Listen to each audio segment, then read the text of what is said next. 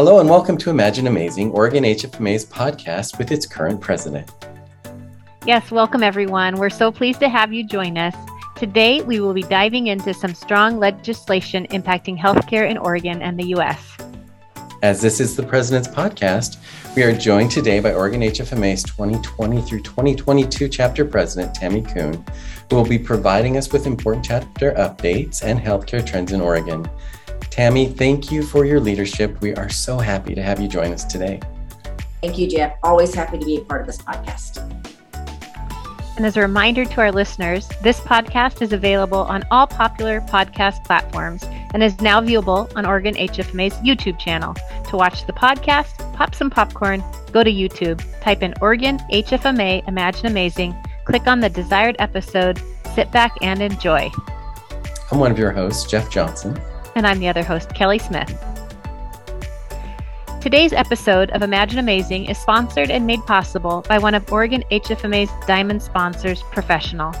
Founded in 1933, Professional specializes in accounts receivable management services, offering two dedicated service lines professional credit collections and EndSource scalable revenue cycle solutions. Professional aims to provide superior services that offer unmatched transparency with advantage of cutting edge supporting technologies. They're motivated by the goal of becoming essential to the organizations that choose to partner with them. Thank you so much, Professional, for your support of the chapter and for this podcast. Tammy Kuhn, thank you for being with us again on this new episode of Imagine Amazing. I know that you work hard with all of the remarkable Oregon HFMA volunteers to bring the best information and education to all Oregon HFMA members. Thank you. I'm always glad to be a part of this podcast with you and Kelly. There's so much happening daily in healthcare, and I'm grateful to have this platform to be able to share these important topics. Tammy, it has to be noted that you have been one of the chapters, if not the one of the most longest residing presidents and of course had to serve two terms got to serve two terms for the chapter. You've led it through the chaos of the pandemic when we were not allowed to meet with people in person and now again we've resumed being able to have in-person events. So i want to acknowledge you're truly amazing and give you an opportunity to take a few moments and share with the chapter and our listeners what you've learned while serving as president Thanks, Kelly. You know, I have to say our members are amazing. Um, our chapter is very nimble. We're able to pivot quickly and still be able to provide that education to our members. And I love that our members during this pandemic still wanted to connect. Our volunteers are also incredible, and I'm really appreciative of all the time and effort they have put in this last two crazy years. And our sponsors, they continue to sponsor us in the chapter, and we appreciate them for their endless support. And I think the one thing I've learned is Oregon does not let anything like a pandemic stop us from doing online or ongoing educations. So thank you to all of our members, volunteers, and sponsors for hanging in there with us. And I'm truly blessed to have been able to be the chapter president for the last two years. Oh, Tammy, thank you so much for all that you've done. The chapter has been so lucky to have you as president during these crazy times, like you called them. They have been crazy, and no one better could have led us through that. You have been truly remarkable. Yes, Tammy, we feel so fortunate to have had you, and we thank you because you encouraged us to persevere and continue to offer remarkable education to our members and to help continue to bring us together through this very strange time. So, we know it hasn't always been fun. We missed out on a lot of in person events that we would normally have. You missed out on some events as a president that you would have otherwise attended in person, but you never let us down. So, thank you. And just know that our chapter is better because of you. Yes, you've definitely set the chapter up for success as president, and the enhancements you've made to this podcast are a big part of that. And then, of course, speaking of the podcast, because we're here right now, you've also invited some special guests to join you today. So, will you please do some introductions and tell us more about your guests? I would love to. So, I'm excited for today's guest on the show. If anyone's read the news lately, you're going to see that there's a lot of national, state, and local legislation and regulations that are being mandated on a regular basis, particularly in not for profit healthcare. seems to be the biggest focus of these mandates. So, knowing this, I've invited some of our friends to join the discussion regarding these regulations and share some insights that will hopefully help navigate these new healthcare waters. So, joining us today is one of Oregon HFMA Platinum sponsors, Professional, which includes Professional Credit and EndSource. And they are Lisa Kirk, who's Vice President of Sales and Marketing for Professional, and Justin Murray, who's Associate General Counsel for Professional. Welcome, guys. Yes, welcome, Lisa and Justin. And wanted to give you two a moment as well to tell us a little bit about yourselves, your industry, and then maybe a fun or interesting personal fact. Well, hi, I'm Lisa Kirk, and as Tammy mentioned, I'm the Vice President of Sales at Professional. Uh, fun fact about me is that I am a past president of the Idaho chapter of HFMA and incoming regional executive for Region 10. So, very involved with HFMA as well. Thanks oh, for congratulations. Very exciting. And uh, I'm Justin Murphy. Uh, I'm the Associate General Counsel at Professional Credit. I've been uh, been here about five years, been in the industry about 11 years, and I am currently the uh, Washington Collectors Association President. That's so awesome. We're really excited to have both of you join us today on the podcast. Um, the very first question we have for you uh, along these regulatory items is the following what are some of the new regulations regarding healthcare accounts and debt collections that have recently come out that we should be aware of? Well, where to begin with that? There is uh, a number of, of different regulations. Luckily uh, for Oregon, there's not been anything state specific um, very recently uh, on healthcare, but all around Oregon has been very active. Uh, nationally, we have the No Surprise Billing Act that recently went into to play, where some out of network services still must be billed at in network rates, and um, a, a, notice process has been put into place there.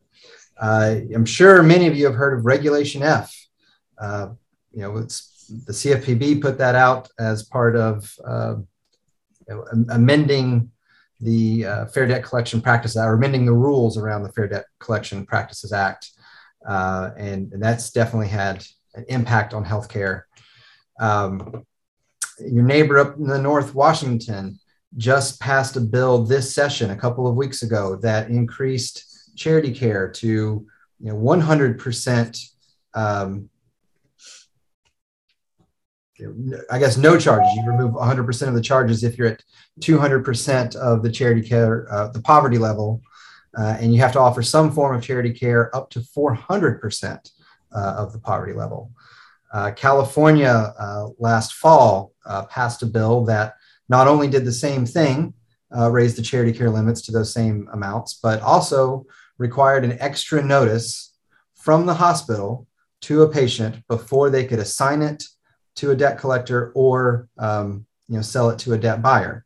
And among the things that have to be in the letter uh, the dates uh, and or the, the date range of services provided for uh, what's going to collections. Uh, the dates you were you provided them with a charity care application. If they responded, the date you received the response, uh, the date you made a determination, what that determination was.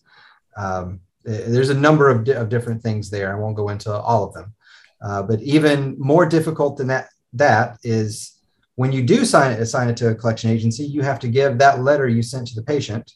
I think it's commonly been called the goodbye letter now. And we, as the collection agency, have to send your letter along with our letter um, uh, to, to a patient. So they're getting a lot more paperwork, a lot more information. And uh, one of the items that is required to be sent is a charity care application. So you're sending one one more charity care application before you send it to collections, and then we're attaching that to our own letter. Uh, so I, I, think there's a scenario where we could be receiving charity care applications and forwarding them on to you as opposed to collecting the debt. So uh, that that's a big change. Uh, another one in California. It's not hospital specific, but will affect debt collections. Uh, Senate Bill 531, and that is a new notice that we have to put on all types of debt on our debt collection letters, uh, telling them that they can request certain information such as the original contract, uh, itemized billing, um, uh, statement. And part of that law says we have to have access to the contract and all the billing statements prior to our first uh, letter to a patient. So you'll probably have many collection agencies reaching out to you to say, hey, we need system access or we need a streamlined process to request these uh, patient intake forms and consent forms and you know uh, financial agreements and, and, and, all of those things. Um, Idaho, the Idaho Patient Act uh, has now gone in into effect. Uh, New Mexico has passed a law where if you are found to be an indigent patient, um, you cannot use a collection agency. You cannot send it to collections. Um, what else? Just recently, the CRAs, um, the credit reporting agencies, they on their own, this is not a law or a regulation, but they just decided that they would not report um, any medical debt in the future that is either below $500 and uh, is within a year of the their when the patient was considered delinquent. So whenever you bill them, they have a time to pay. That time passes, they're now delinquent. Then a year from that point, the CRAs will not be accepting any trade lines uh, for their credit reports. Well, Justin, I was just counting as you were talking, and I'm already at eight. Well, do you want me to go into Nevada? Oh, wow. one more.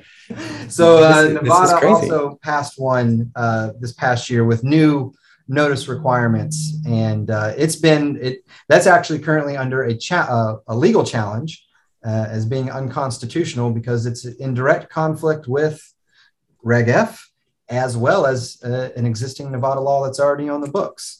I don't want to go too into the weeds on that one, but just briefly, Nevada has a has a law where you we have to give them a notice that says, hey, if you make a payment, you uh, you restart your statute of limitations, you admit you owe the debt, you waive certain uh, defenses in a legal action, and the new law says, well, none of that is true for the first 60 days. none of that happens. But if they make a payment on day 61, all of that is still applicable. And so finding a way to not confuse the patient when we send them a notice that says both of, both of those things is, is a challenge. Yeah, Justin, that is a lot of really good information. And part of what I think is so valuable about this podcast is just getting some help, staying on top of all the different regulations and impacts. And, and it's not something that's just turnkey. A lot of these regulations do require that we are organized and thoughtful in our approach and that we get staffing that can handle these administrative burdens. So it's really nice to hear. And as Jeff always reminds me too, it's also really helpful to hear what's happening in our neighboring states because it, it means uh, this is what we could expect in Oregon too. So very nice that you're you're sharing just outside of our region. So thank you so much. And I think a question for me is as we think about all of these uh, implications to healthcare organizations, what would be your biggest advice for healthcare organizations on on how they can be best prepared for these? Well, Kelly, I think you you touched on it when you said the administrative burden. I mean, there's a lot more burden being put on the healthcare providers to make sure that one, you know about these regulations, and two, that you have the staff to be able to prepare for them. Um, Justin mentioned California, the goodbye letter. That's a big undertaking for those healthcare organizations in California to meet all of the requirements of that letter and then make sure that they can then send that letter to their collection partner. Because as Justin mentioned, that letter also has to come from the collection agency, not only from the healthcare provider. So they should be receiving it twice. So, how do those healthcare providers make sure that they not only take care of all of their daily tasks, but then these additional administrative burdens for the regulations.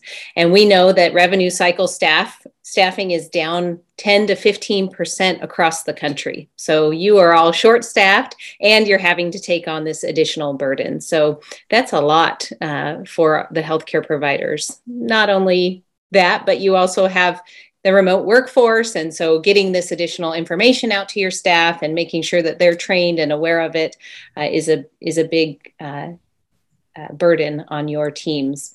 Um, there's a cost associated with that as well. So, you know, wasn't that long ago we were all trying to go green. And now all of a sudden there's a lot more paper going out to the consumer. And so that cost is there for healthcare providers and also for the, the agencies that they partner with. I think that's most. I don't know, Justin, if you wanted to add any more. Uh, you know, I would just stay on top of your whoever you have as your government liaison person, whoever talks to the trade associations, the hospital and medical associations, and uh, maybe make make a, a weekly, monthly, you know, bi-monthly, something like that. It's just a regular check-in, not not necessarily a long meeting, but say, hey, what what are you hearing from the associations and you know whoever you talk to for your your your legislative information? What's what's in the works? What do we need to know about? What should we be prepared uh, prepared for? Um, because that's a, a lot of it. The, the associations are on the front line negotiating these bills in the legislature on behalf of the hospitals, um, saying what they have issues with, what they're willing to live with, and then that you know trickles down to you know, whoever the contact with the association is for each individual hospital, which then trickles down to operations, which you know then you guys have to start getting that in place. And you know, sometimes there's a very quick turnaround. Uh, the two California laws, uh, 1020 in particular, that, that regulated the hospitals, that was signed uh, in the latter part of October with an effective date of January 1. So you had barely over two months to not only deal with surprise billing, which came out, and then I think California had a state surprise billing law at the themselves. They also had to figure out this, how they were going to craft this new letter and then get a copy of that letter to the, the collection partners.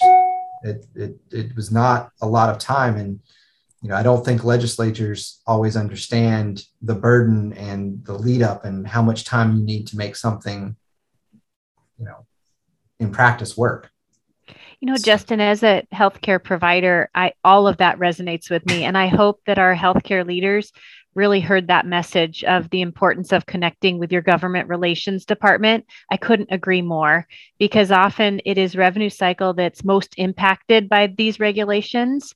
And Lisa, you're absolutely correct that the people who are responsible for operations of daily activities are then pulled into trying to, in a very short timeline, implement these new workflows to accommodate the regulations. So it has a direct impact on revenue cycle, and yet our government relations teams are the ones that are representing us and trying to make changes. So for them to have a close relationship with revenue cycle leadership and a full understanding of that administrative burden and what's required to get it right is absolutely crucial. And I, I, appreciate that's excellent feedback. The only other thing too to remember in terms of additional costs is some of these do also have penalties. So in addition to the cost of bringing them live, we need to also consider that if we don't do it or we miss the mark, that there could be further cost and penalties if we're not staying current. So thank you. Really good feedback.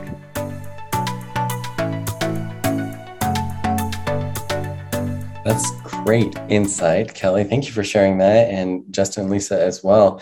Uh, I know in a recent podcast, Kelly, we were just talking about Lisa's comment of the cost to the healthcare industry, and you hit on it as well. And it's we were talking about the builds that went into actually uh, the software itself, right? Increasing that, and then if it changes, you have to undo the build that you just did and you have to remember to do that. And impact is huge across all platforms. So I think this is very valuable discussion. I, I really appreciate you guys sharing your insights. I know, Justin, you hit on it as well. You're very involved with governing bodies throughout the United States, watching those trends that are going on. So, a question that we have for you is what are some of the discussions happening on Capitol Hill and at some of the state levels that we should be aware of? What do we expect to see in the near future for healthcare? Well, um, well, we just saw the no surprise billing both at a federal level and at a state level in California. Um, you know, Oregon is sandwiched in between California and Washington, with both uh, just recently passed bills increasing the charity care. Um, you know, there, there's been a big increase on you know, making sure people know about the financial assistance programs. Um, you know, New Mexico's law was targeted at that. Um, California's law was targeted at that. Washington's was targeted at that. uh, we that's been a big discussion here in the pandemic was the cost of the medical debt the burden of the medical debt. And so making sure people know that they have the charity care application. I think that's one reason why California said you have to send them one last charity care application before it goes to collections. Give them that one final shot. Uh, I think that is a, a big trend. Um, the CFPB mentioned something about credit reporting in a press release, and then shortly thereafter, the uh, credit reporting agencies made this determination to increase the threshold of, of what they're going to report and the time frame of when they would accept it. So I, I think credit reporting is is a fairly big uh, piece. You know, I know um, it was a couple years ago now, but Washington uh, passed a law that uh, extended the time before it could be credit reported. Uh, it also extended the time that a hospital has to wait before sending the account to collections.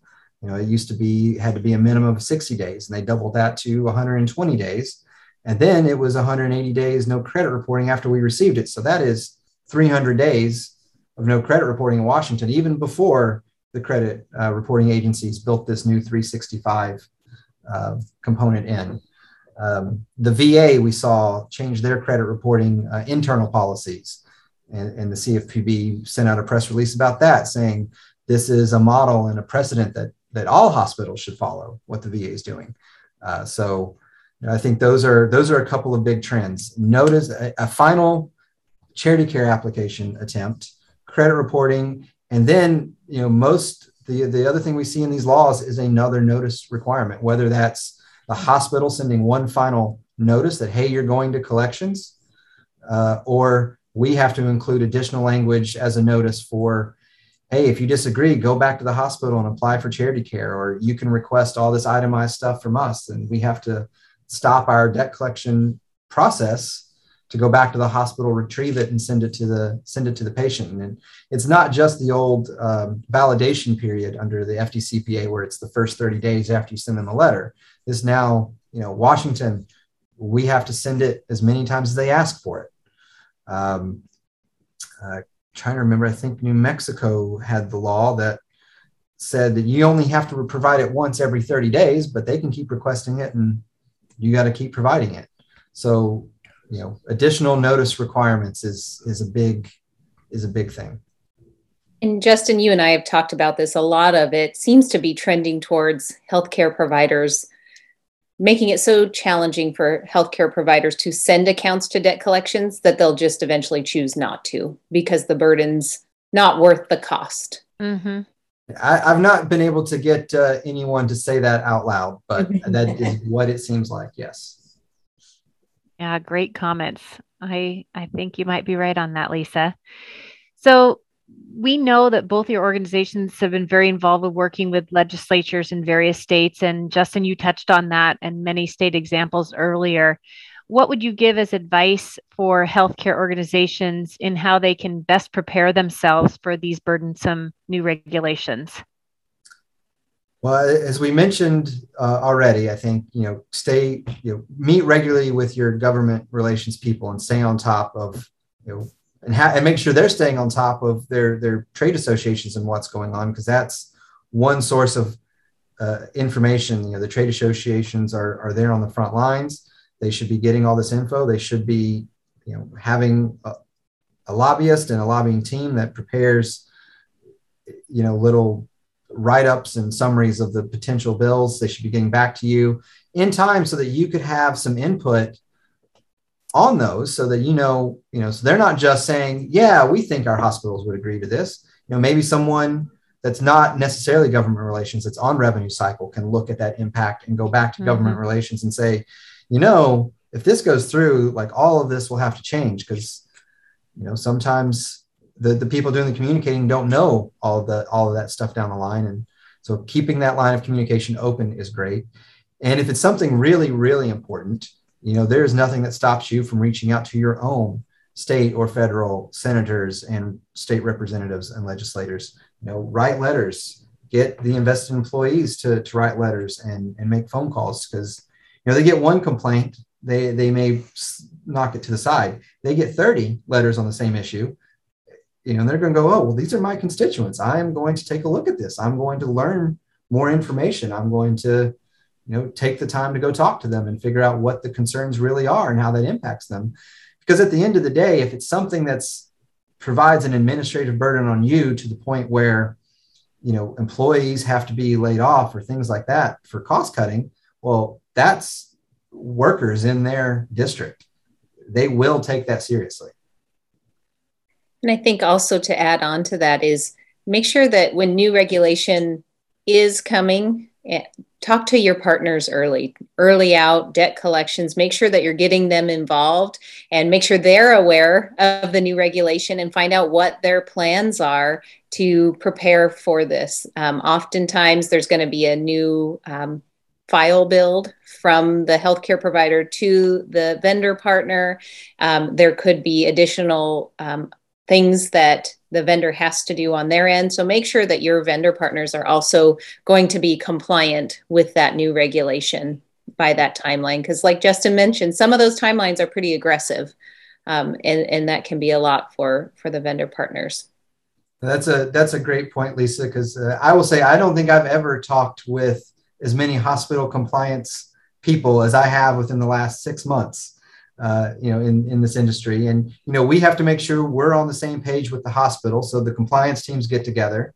Okay, we all know that this was what it means and what the process is. Then the uh, then the operations folks have to come up with, well, okay, well, this is the way to do it. And then, you know, whoever the the technical guys who actually pass the information back and forth on behalf of the hospital and your and your vendor need to get together to make sure their softwares connect and you know what we receive is readable and you know those those kind of things and those concerns. So there's a lot of moving parts and you know sometimes you get a year this hey this won't take effect for another year. And sometimes it's oh this takes effects in 60 days. Okay we got a lot to got a lot to do. Thank you, guys. You know, it's very interesting as you were speaking because you mentioned the impact on the healthcare providers and how they can prepare themselves, which is really being aware at the end of the day and the other piece that I looked up is just, and this is for our listeners, if we weren't able to send accounts from the healthcare side to an agency to help recover that money, I don't know if you know this, but it's billions of dollars that is collected every year by these agencies for the mm-hmm. healthcare providers. Not millions, we're talking billions of dollars that is collected. So the impact on healthcare is huge. And of course, you know anyone listening out there if you happen to go to a doctor that's going to be passed on to you as a person that's going to have to figure out how to pay the doctor. Because i just know that the cost is still there for the healthcare provider to provide that service. So um, just really fascinating. I wanted to throw those numbers out there for anyone listening because the this is big. The impact is huge and it's not just going to touch healthcare providers, which that's what I think everyone thinks it's going to do, it's going to touch individuals throughout the United States and it's going to impact the pocketbook. That's my take. Along those lines, that's actually a question that I have for you. What are your thoughts on the impact that it will have on the patients with all the regulations that are coming through? For us, it seems as though this regulation is meant to make collections more clear for the patient, help them understand what they're being billed for um, and how they can resolve that account or ask questions if they think that insurance should have paid or that they don't have a balance. But what we found is it, especially in Regulation F, which of these um, of these uh, new regulations that Justin referred to is is one that's been in the longest, um, and it, it makes it less clear. There are new requirements for debt collections on the validation notice. Um, it's not clear what what is owing on this, so it's going to add to confusion in our um, in our view, to what the, the consumer actually owes. Um, some of the things that Justin talked about, you know, I can continue to ask more information and I basically will never have to pay this account. We're all for making things more clear for the patient. We're all patients ourselves, right? So we want to understand because we know there's a lot of education that needs to happen when it comes to collecting from patients. We want to make it more clear so that we're not um, confused when we get that final bill. Um, but sending a goodbye letter twice and a financial assistance application from a collection agency adds more confusion for for a patient. So um, we think that confusion is is one of the side effects that is not intended but is probably coming because it's regulators creating these new laws not healthcare providers who actually understand how it works. Um, the no surprise billing act makes perfect sense, but I think the implementation of it uh, is not going to be as clear for the patient. Um, hopefully, there is less financial burden for these patients. The ones who should get uh, financial assistance will hopefully get that financial assistance because it's going to be offered multiple times. So, ideally, it will be better for the patient uh, in the long run. That's well said, Lisa. I think that is, you know, all the different disclosures we have to give and the copies of the letters, like you mentioned, can get confusing. Uh, I, I think the thought behind these were if the people who should get charity care will get all these notices, file for it, then the accounts that do go to collections will be more collectible. Uh, so it'll be a, a, lower number going in, but hopefully a higher clearance rate. Uh, but as with anything, as it first comes out of the gate, there's a lot of confusion and trial and error, and it'll probably be a little while before things are running smoothly. Well, thank you all for uh, being on the podcast today. It, it was fascinating and slightly scary uh, to hear all of these new mandates and how they're going to impact healthcare today. Yeah, I actually had not sat down and counted the number of different laws. And then as Jeff was counting them as I was rattling them off, I was like, wow, that really is a lot. and so I didn't even touch the East Coast. I just stuck with what's out west. wow. Yes, thank you both for joining us today. We loved having you here. And I think some really great information that you shared with our listeners. So, really appreciate your participation.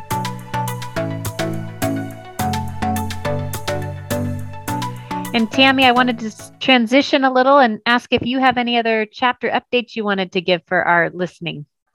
I do. Thanks for asking. So, as always, we have a lot going on for our members of the Oregon HFMA chapter. So, you're encouraged to check out our chapter's annual conference happening at beautiful and amazing Salishan Resort at the Oregon coast. Conference is scheduled for May 18th through 20th, 2022, and is one you definitely don't want to miss. And you know, this is a big conference where our president elect picks a theme, and this year's theme is homecoming. So we hope to see you there. It's going to be so much fun. Thank you, Tammy. And a special shout out to our guests. We really appreciate it. And it's nice to know that there's an organization out there that's watching these mandates and, and helping people navigate it. So thank you for joining us today. Um, today's information truly was awesome. And just as an FYI to everybody, I am already registered for the Salishan event and I can't wait. It is my favorite event of the year. And if you're listening, please go online and check it out because you don't want to miss it. Jeff, I'm registered too. I can't wait. It's going to be so fun to see everybody in person. So for our listeners, if you're thinking about it, register soon and book that hotel room before they they book out. So hope to see a lot of our listeners there and hope everybody will take advantage of the information that was shared in today's podcast and join us for the upcoming events. Meanwhile, we'd like to once again thank everyone for joining us today on this podcast, and we extend the warmest wishes to all Oregon HFMA members.